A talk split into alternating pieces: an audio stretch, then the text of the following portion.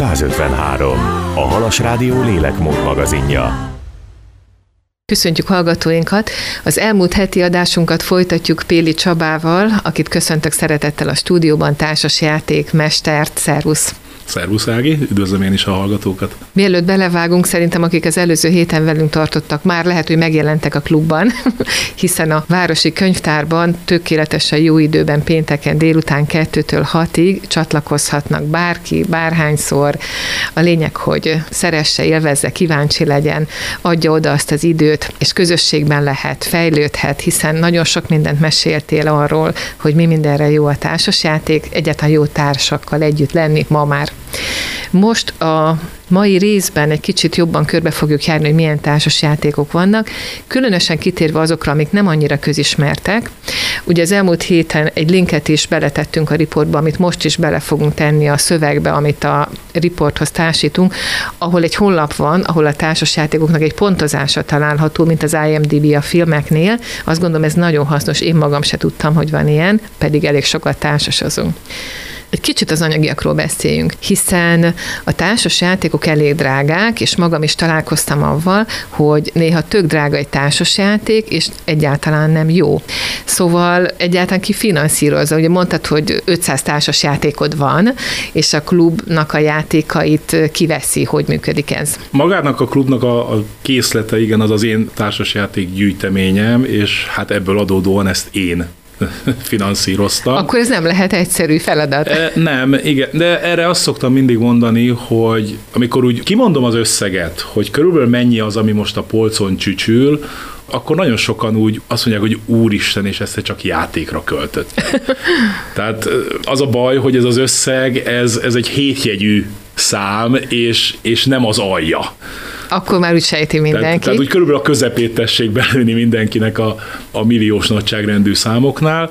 Tehát nem egy, nem egy olcsó hobbi, viszont mihez képest? Tehát egyrészt én azt mondom, hogy átlagosan mondjuk számoljunk 10 ezer forintot egy társas játékra, bár sajnos most már ez, ez nem feltétlenül igaz, de mondjuk azt, hogy az elmúlt években, amíg még nem jött be a, a Covid miatti óriási áremelések, mondjuk azt, hogy mondjuk 10 ezer forintért még egy egész jó társas játékot lehetett venni.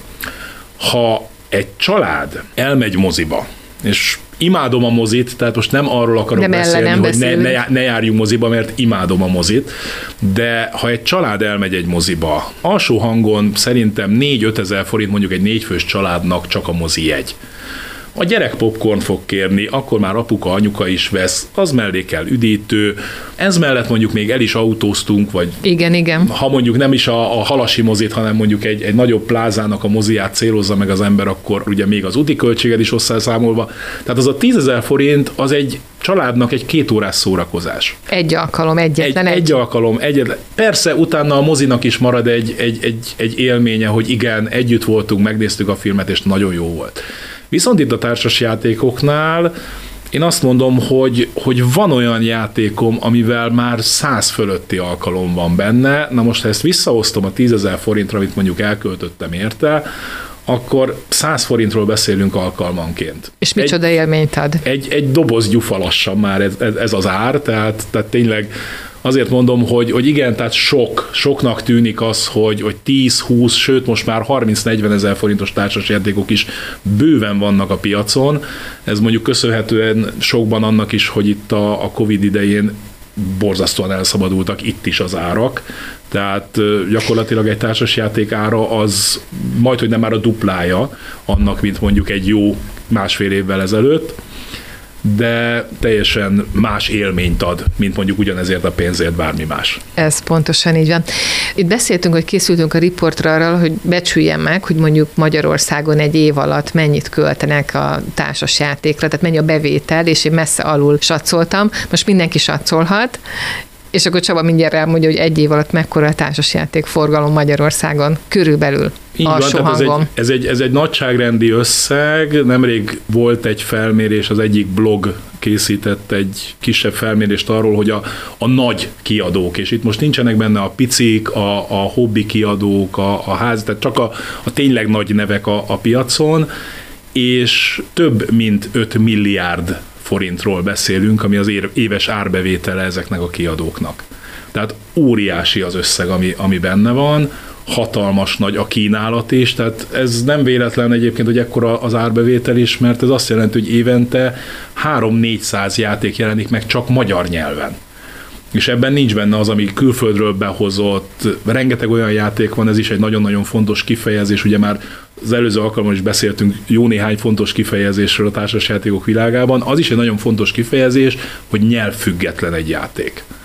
Ezt mi, társas játékosok ezt, ezt, ezt ismerjük és tudjuk, de nagyon sokszor az, aki a boltban vásárol, annak ez, ez nem egyértelmű. Meglát egy dobozt, lát rajta egy, egy angol, vagy egy német, vagy bármilyen címet, és megijed, hogy úristen, ő most egy angol vagy német játékot kap, ami lehet, hogy nincs is benne magyar szabály és, és hasonlók, és rengeteg olyan játék van, ami azért nyelvfüggetlen, mert a játék alkatrészein, a lapkákon, a kártyákon semmilyen szöveg nincs, tehát teljesen mindegy, hogy azt Los Angelesben, Tokióban vagy Pesten dobom le, mindenütt ugyanúgy fognak tudni vele játszani. És akkor nem is csigázzuk tovább a hallgatókat, azt ígértük a múlt héten is, hogy pont azért, mert neked végtelenül, hát nem végtelenül, de 500 játék az már számomra végtelen sok, és hogy nagyon sokszor bajban vannak a szülők, hogy akkor milyen játékot vegyenek, amikor egy-egy alkalom van, vagy akár mi magunk milyen játékot vegyünk, ha már felnőttként, de szeretünk játszani. Bennünket például mindig azt szokott vezetni, hogy vannak nyertes évjáték a világon, az évjáték a mindenféle díjak, már ez egy jó segítség, de most veled kifejezetten arról fogunk beszélni, és arra kérlek, hogy azokról a játékokról mesélj nekünk, amelyek nem annyira ismertek, pedig megérdemelnék, és ezen a kategórián belül is, ha szabad azt kérnem, akkor, akkor talán kezdjük azokkal a játékokkal, amelyek nem logikaiak, nem stratégiaiak, nem taktikaiak, azokra is rá fogunk térni, mert hogy én azokat szeretem, másrészt talán kevésbé ismertek, mert amikor társasjáték, mindig arra gondolunk, hogy logika, stratégia, taktika, de hogy egymás megismerésére, önmagunk megismerésére, csapatépítésre legalább olyan jó egy ilyen játék, játékos keretek között, úgyhogy zene után Péli Csabával, a játékmesterrel erről fogunk beszélgetni. Maradjanak velünk! 153. A Halas Rádió lélekmód magazinja. Köszöntjük a hallgatókat, és folytatjuk a mai beszélgetést Péli Csabával, aki Városi Társasjátéklubot vezet, péntek délután 14-től 18-ig látogassák, és most ott tartunk végre, hogy közel 500 játékod van, és Hát most egy kicsit önhatalmulag én arra kértelek, hogy azok, amik nem a logikára épülnek, hanem egy kicsit a tehát az intuitív, a humán beállítottságú emberek számára is nagyon élvezhető játékok, és nem közismertek. Én a Dixitet ismerem, meg az Activity-t ebbe a kategóriába főként. Tökéletes indulásnak teljesen jó mind a kettő. Ugye az Activity-nek hatalmas nagy tábora van, gyakorlatilag évtizedek óta egy, egy kimozdíthatatlan, stabil pont az Activity mindenféle csapatépítő tréningeken, házi bulikon, egyebeken. A Dixit az, hát most már nem is tudom, szerintem most már egy jó évtizede a piacon van, nem tudom pontosan melyik évben jelent meg, és a Dixitnek két nagyon-nagyon fontos dolga volt, amit, amit behozott a társasjátékok világába. Az egyik pontosan az, amit te is mondtál, ez az intuitív dolgok. Tehát amikor próbáljam a másikat kicsit kiismerni, és az ő fejével gondolkodni, és nem azért, hogy az ő stratégiáját én legyőzzem, hanem pontosan azért, hogy megpróbáljam kitalálni, hogy éppen mi az, amire ő gondolt. Mi az, mi az ami mondjuk egy képben, ugye a Dixitnél konkrétan ugye képeket kapunk, és mi az, ami abban a képben őt valamilyen gond, ami, tehát az a kép őt valamilyen gondolat útján elindította. És amiben még nagyon-nagyon fontos volt a Dixit, hogy behozta azt az elvárást a játékosok részéről, hogy a játék szép legyen. Van, Művészi alkotások, igen, azok a igen, képek, gyönyörű, sorozatok, gyönyörű, gyönyörű festmények vannak, és rengeteg-rengeteg ilyen játék van azóta, és van nálunk társasjáték körökben egy olyan kifejezés, hogy németesen szép. Ez a németesen szép, ez a, hát mondjuk azt, hogy ez az erősen puritán tábla és egyebek, ez, ez főleg a német stratégiai játékokra jellemzők, ahol tényleg az a lényeg, hogy a stratégiádat dolgozt ki, és nem az, hogy, hogy csilli gyönyörű szép asztalképet láss. Ezzel szemben nagyon sok játéknál pontosan az egy nagyon fontos dolog, hogy amikor ránézel az asztalra, sokszor az vonz be, hogy úristen, mi van az asztalon, és ez milyen jól néz ki. Például ilyen játék, ami bár stratégia és taktika, de szintén az asztalképben ott van, és, és szerintem sokan ismerhetik, az az azul ahogy gyönyörű szép kis csempéket pakolászunk, és, és egy, egy, tényleg egy, egy gyönyörű szép kis csembe falat fogunk a végén megépíteni, és az is egy olyan játék volt, ami pedig a, az absztrakt játékok világában, tehát a, ahol a sakk, a dáma és a baggamon és egyebek eredeztethetők, abból az irányból kinőve egy olyan játékot hozott, ami szintén szép. És, és mondom, tehát itt a Dixitnél ez, ez volt egy nagyon nagy lépés, hogy behozta ezt, hogy a játék szép legyen. És azzal, hogy, hogy behozta ezt, hogy hangolódjunk egymásra, és próbáljuk meg egymás gondolatait kicsit kitalálni. Empátia, gyakorlás, Így ilyen van. ritka kincs. Ezzel kapcsolatban utána rengeteg játék volt, mindenféle témában. Nekem két nagy kedvencem van ezen a Dixit vonalon, amit nagyon szeretek. Az egyik, amit már itt a szünetben is beszéltünk, a, a múzsa. A múzsa annyiban hasonlít a Dixitre, hogy itt is gyönyörű szép festménykártyák vannak, és ezeket a festménykártyákból kell valamilyen módon utalnia a múzsának, aki épp a feladatot kapja, a többieknek arra, hogy melyik kártyát kapta ő. Viszont amiben én nagyon-nagyon szeretem a múzsát, hogy fölállít az asztaltól, és picit az activity-vel fűzi össze ezt a, a képekkel, képekkel való asszociációt, és, és egy nagyon érdekes kombinációt ad, amikor például úgy kapsz egy képet, hogy csak és kizárólag úgy kommunikálhatsz arról a képről, hogy táncolj. Táncold, Kész vagyok, nagyon táncold, tetszik. Táncold el, hogy mi van a képen. Vagy például csak dúdolj egy dallamot, és azzal utalja arra, hogy milyen képet kaptál. Tehát ugye az Activity az, az is egy klassz játék, egy nagyon egyszerű három pillanat alatt elmagyarázható szabályjal, de ugye megköti az ember kezét, hogy vagy rajzol, mert rajzolnia kell, vagy mutogat, mert mutogatnia kell, vagy nem is tudom mi a harmadik. Beszél, Szájolás. Igen, igen, beszélni kell. beszélni kell. Igen, ritkán activitizünk. És gyakorlatilag ugye ez a három van, viszont a múzsában nincs kétszer ugyanaz a feladat. Tehát van olyan, hogy például kapsz 11-két kártyát, és abból a 11-két kártyából készíts valami képet, tehát a hátoldalukat, tehát csak magát a, a, a kártyák formáját felhasználva készíts valami kis képet az asztalra, ami majd arra utal, hogy te milyen kártyát kaptál. Tehát például a Múzsa egy zseniális játék ebből a szempontból.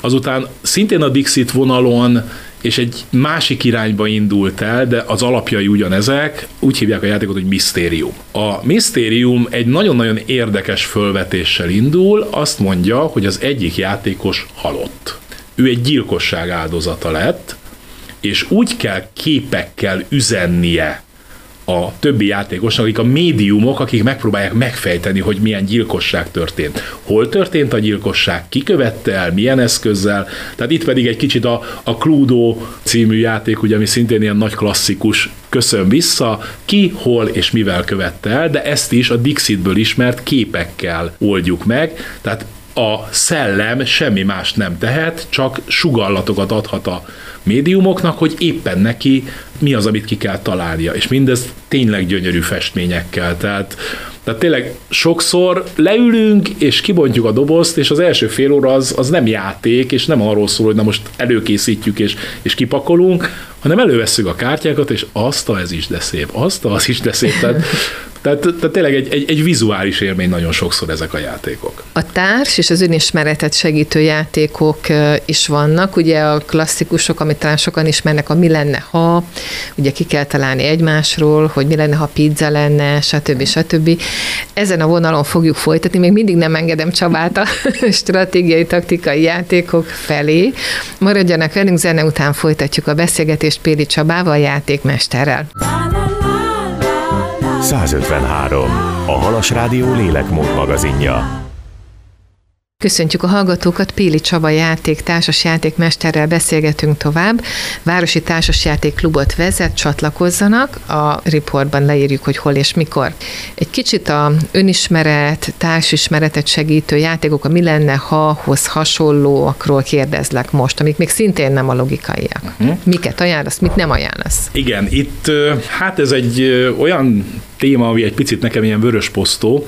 Nagyon-nagyon sok játék van jelenleg a piacon, ami ebbe a témában van. Tehát gyakorlatilag majd, hogy nem azt mondhatnánk, hogy ha, ha eldobok egy kavicsot, akkor az valószínű, hogy egy olyan embert fog fejbe találni, aki éppen egy beszélgetős játékot fog kitalálni, és éppen azt készül piacra dobni.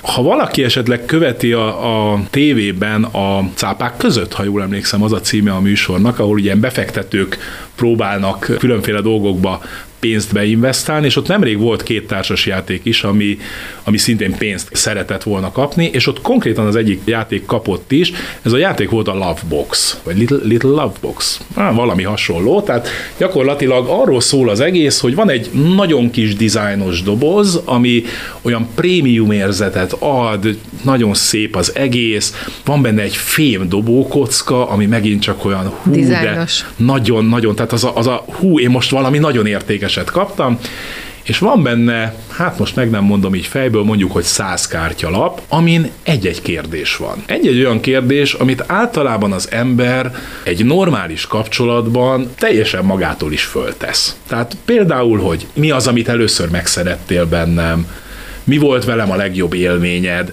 én nagyon sokszor úgy vagyok vele, hogy ezek a játékok nekem, nekem kicsit... Bugyuták? Nem is az, hogy bugyuta, hanem inkább azt, azt, azt mondanám, hogy, hogy nekem az, az benne a furcsa, hogy ha én le akarok ülni valakivel beszélgetni, akkor vagy komoly kérdéseket akarok föltenni, és akkor a komoly kérdések esetén én nem egy egyszavas választ várok.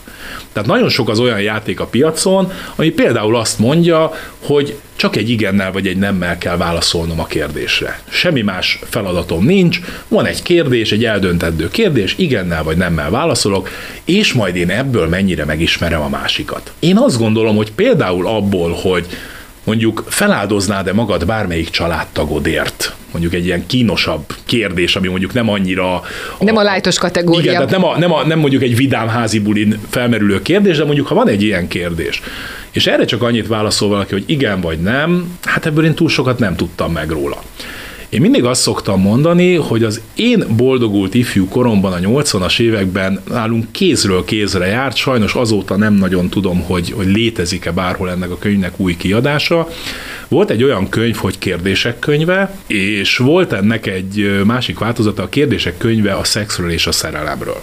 És ebben olyan kérdések voltak, ahol fejtsd ki a gondolataidat és mi ezzel rengeteget, tehát gimnazistaként mi rengeteget töltöttünk azzal, hogy leültünk, és három-négy kérdésen beszélgettünk baráti társaságként.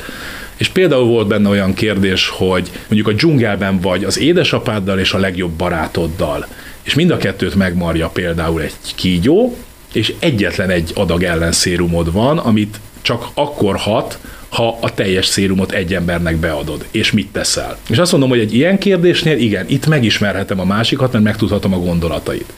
Ha ez a kérdés ez csak úgy merül föl, hogy megmentenéd e apádat, akkor annyit fogom, igen, és mit tudtam meg róla? Semmit. Tehát ebből a szempontból én ezeknél a játékoknál nagyon kritikus vagyok, viszont az tény, hogy nagyon sokszor van az, hogy a rohanó ember, Ugye gyakorlatilag mindenki, van olyan, aki egyik munkából a másikba esik, és, és épp hogy csak otthon van a családjával, és hétvégén örül, hogyha le tud ülni egy kicsit. És lehet, hogy sokszor az van, hogy tényleg az hiányzik, csak hogy legyen meg az a lökés, hogy beszélgessünk egy kicsit. Ott el tudom képzelni, hogy, hogy ezek, ezek, ezek tényleg jó játékok tudnak lenni. Bár itt is a másik problémám az, hogy ha játék, akkor valamilyen értékelést bele kellene vonnom. Viszont az, hogy én egy adott kérdésre hogyan reagálok, hogyan gondolkodom, az én azt gondolom, hogy egy annyira szubjektív és annyira belsőséges dolog, hogy ezt pontozni, az, az gyakorlatilag egy ilyen, ilyen bazármulatságot csinál az egészből. Tehát lehet, nagyon-nagyon sokszor vannak tényleg olyanok, hogy így mi is játszottunk, nekünk is van, ritkán kerül elő, inkább, inkább azt mondom, hogy az a, az a változatai szoktak előkerülni, ahol, ahol vicces kérdések vannak, és igazából tényleg az a, a lényeg, hogy a szórakoztatás legyen előtérben, ahol tényleg vicces kérdések vannak, teszem azt, például az egyik nagy kedvencem most ilyenből a top 10, a top 10 az úgy működik, hogy mindenki kap egy számot, egy és tíz között, és van egy feladat. És neked a te számodnak megfelelő erősségben kell azt a feladatot megoldani, és az, aki a feladatot felolvassa, neki sorba kell raknia, hogy ki volt az első, másik, tehát nem azt kell megmondani, hogy akkor te voltál a négyes erősségű, hanem hogy mondjuk tiéd a legkisebb, a tiéd a következő, tehát egy, egy nagyságrendi sorrendet. És például egy nagyon vicces kérdés benne, amit nagyon sokszor előkerült, és nagyon imádjuk, amikor az a feladat, hogy egytől tízig terjedő skálán mond ki azt a mondatot, hogy én vagyok Batman. Az, az egyes szint ugye az, amikor egy teljesen semmit érő Batman vagy, és senki nem ijed meg tőled, és a tízes pedig a, És, és tehát az, amikor, amikor például nálunk a klubban volt egy srác, aki, aki előadta zokogva, hogy én vagyok Batman. Tehát, és gyönyörűen működött az egész. Én azt mondom, hogy ezek jók, mert itt is asszociációs készséget ö, megmozgatja. Egymást megismeritek akárhogy is, ha nem is a legmélyebb Így van, viszont, viszont ez nem a, nem, a, nem a legmélyebb ö, témákban. Viszont én azt mondom, hogy ha mély témákat akarok, akkor viszont nem játékasztal mellett fogok beszélgetni. Tehát nekem egy kicsit azt mondom, hogy egy ilyen visszás dolog az, amikor azt mondják, hogy mély témák, de közben társas játék. Ezzel teljesen egyetértek. A társas játék azért jó, mert megismered a másikat, és majd utána tudtok mélyeket beszélgetni sok minden másról is. No, most engedni foglak szabadon a következő beszélgetés részben, és bátran ajánlhatsz olyan játékokat, amik nagyon hasznosak, és esetleg nem annyira közismertek. Maradjanak velünk, hamarosan folytatjuk a beszélgetést. 153. A Halas Rádió lélekmód magazinja.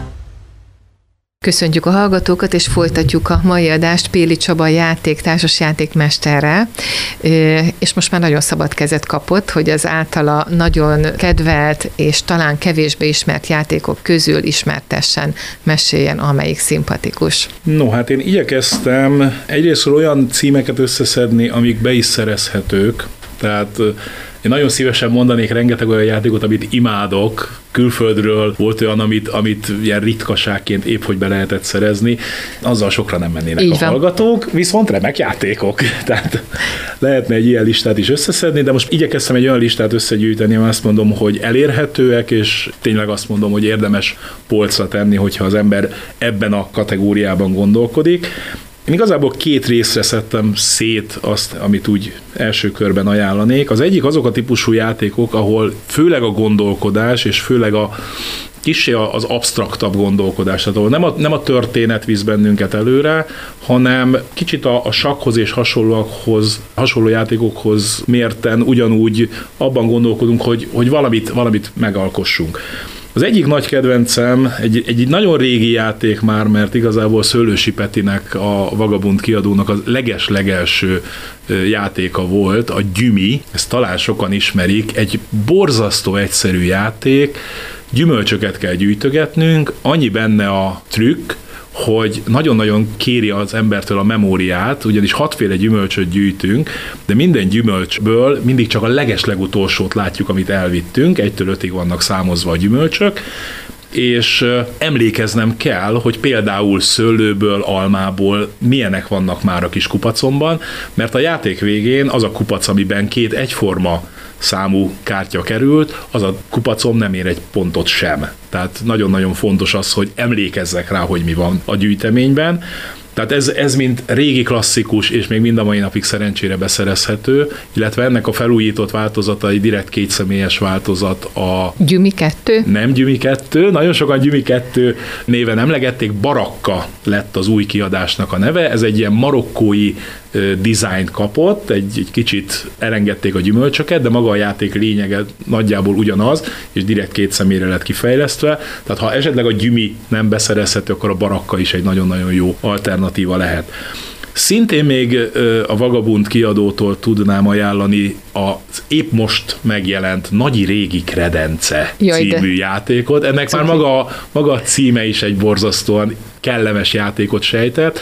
A játéknak az a lényege, hogy a kis nagyikánkkal mi kimentünk az erdőbe, és különféle apróságokat gyűjtöttünk ott, faleveleket, kagylókat, egyebeket, tehát mindenféle dolgot találtunk, és ezeket ezután hazavisszük, és egy kredencbe gyűjtjük, és az a lényeg, hogy az oszlopoknál a színekre kell figyelnünk, közben a sorokban pedig a különféle tárgyaknak a típusára és egy nagyon szép, nagyon egyszerű, nagyon gyors játék, és abszolút ajánlom mindenkinek, aki egy picit szeret logikázni. Másik nagyon nagy kedvencem, ami nem feltétlenül társas játék, de társas játékként is tökéletesen működik, ez a Mondrian Blocks, ez a Smart Egg kiadónak a játéka. Igazából ez egy magyar cég, akik Mérő László tanár úrnak a 8 létű út című játékát fejlesztették tovább, és egy borzasztóan jó kiállásuk is műanyag dobozba zárták az egész játékot.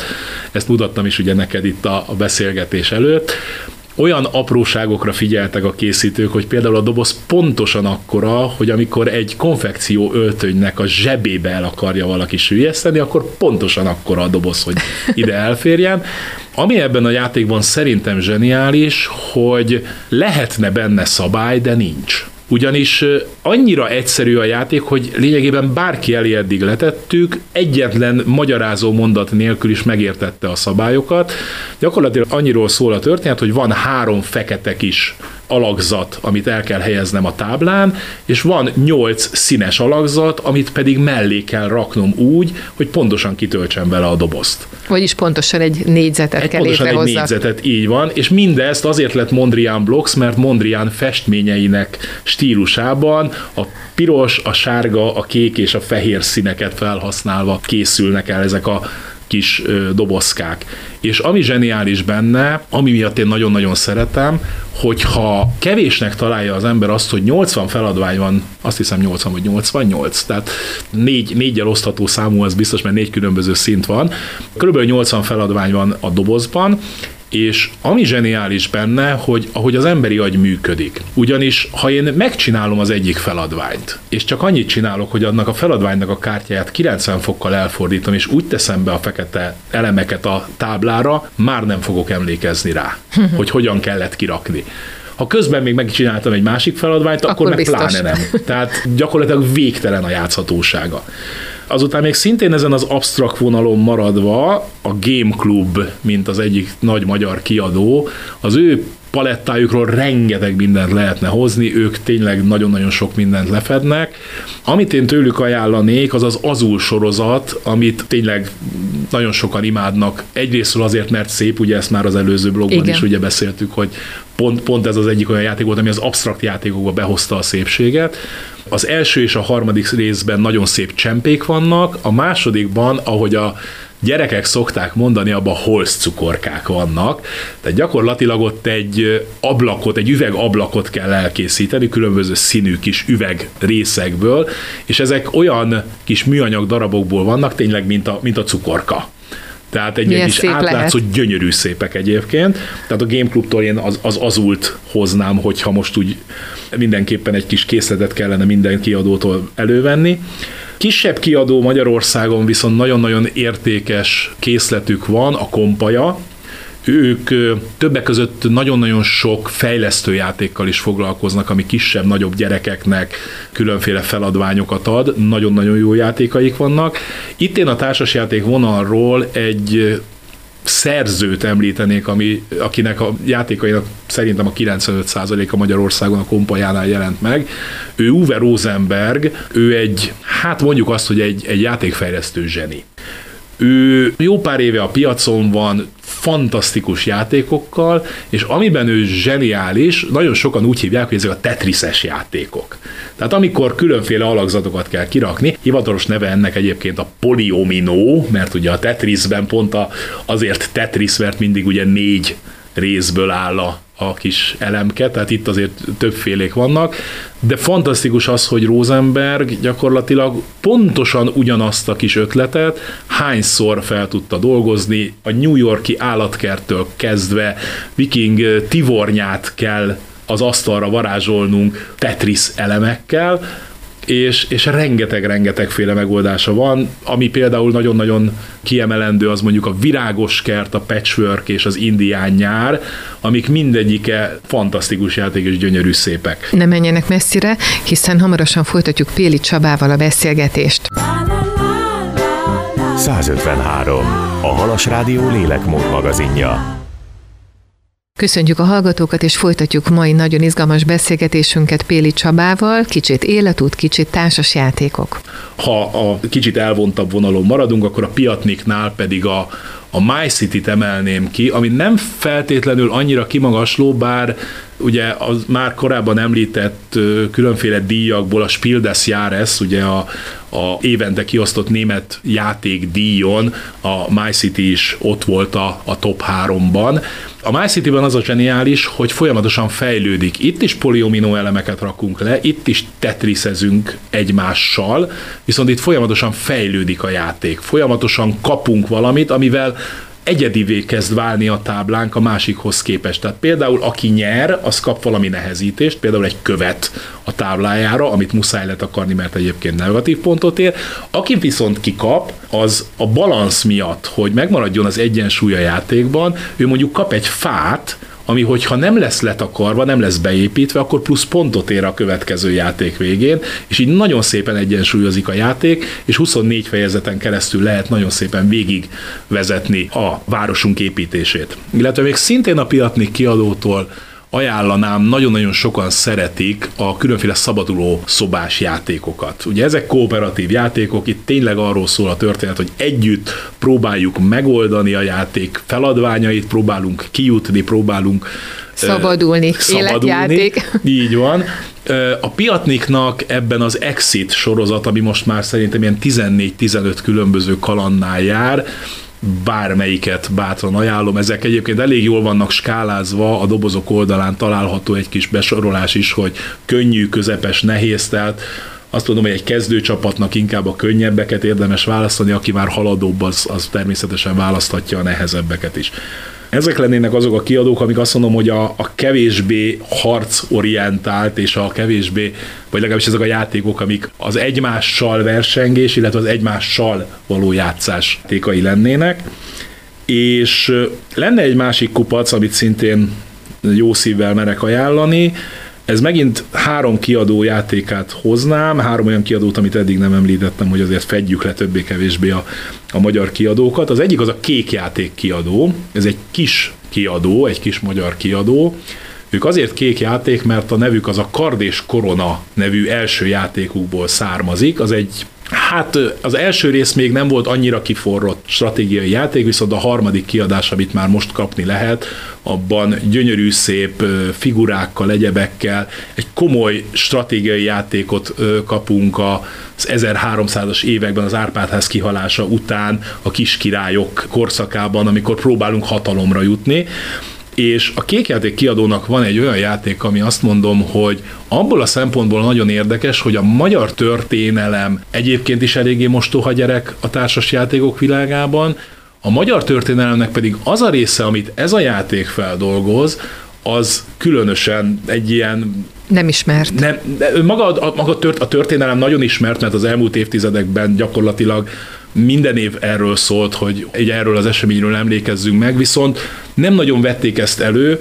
Ennek ellenére van belőle egy zseniális társasjáték, ami fantasztikusan megmutatja akár egymás ellen, akár kooperatívan, tehát egy, egy olyan társasjáték, amit lehet egymással úgy játszani, hogy a társasjáték ellen játszunk, lehet úgy játszani, hogy az egyikünk az egyik oldalt, a másikunk a másik oldalt irányítva egymás ellen játszunk, tehát nagyon sokféle lehetőséget ad, és ez a játék, ez a Pesti Srácok 1956, ami sokaknál kiveri azért a biztosítékot, mert lehet az orosz oldallal is lenni. Tehát ugye amikor a harc van, akkor gyakorlatilag ugye általában a legtöbbször úgy ülünk neki a játéknak, hogy az oroszokat irányítja a játék, és, és mi majd megnyerjük az 56-os forradalmat. És ami szép benne, hogy van lehetőség arra is, hogy megnyerjük az 56-os forradalmat. Tehát egy olyan, olyan végkifejletet hozzunk, amikor egy olyan szerződés születik az oroszokkal, hogy győz a forradalom. Tehát gyakorlatilag a játékasztal mellett legalább eljuthatunk oda, hogy ez az, ezek az események máshogy történtek,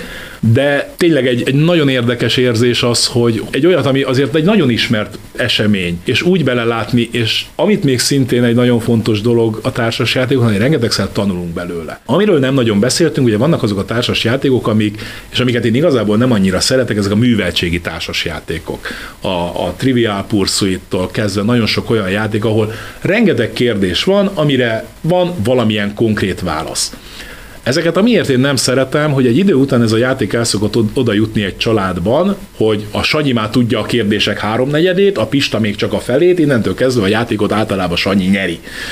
És ez nem egy annyira jó dolog ilyen szempontból, viszont a pesti srácok az abból a szempontból nagyon érdekes, hogy teljesen autentikusan létező, élő ott az eseményekben résztvevő személyek vannak a játékban is, tehát gyakorlatilag rengeteg olyan kis apró történelmi dolgot is megtanul az ember óhatatlanul is a játék mellett, ami, amit egyébként nem biztos, hogy akár történelem órán is előjön, mert nem biztos, hogy van rá idő. Úgyhogy a kék, kék játéktól a pesti srácokat abszolút ajánlom megint csak mindenkinek. Ami még egy nagyon-nagyon jó játék, még két nagy kiadót eddig kihagytam, az egyik az a Reflex Shop, a Reflex Shopnak az egyik zászlós hajójának nevezhetjük talán most már az elmúlt másfél-két évben az Unmatched nevű játék. Ez egy üstvágd a másikat típusú játék, tehát itt gyakorlatilag tényleg arról szól a dolog, ez a konfrontatív játék, hogy itt bizony semmi másról nem fog szólni a dolog, mint hogy kiüssem a másikat a, a térképről. Ami ebben a játékban zseniális, hogy egyrészt egy nagyon-nagyon kiegyenlített küzdelmet ad, bármilyen karaktert is választok, és ami még nagyon érdekes benne, hogy ezeket a karaktereket a mitológia összes térségéből válogatják a készítők, tehát például az első alapdobozban megtalálható Medúza a görög mitológiából, Artur király, Szimbád és Alice Csodaországban. Ó. Ból, a, tehát az Alice Csodaországban ból Alice.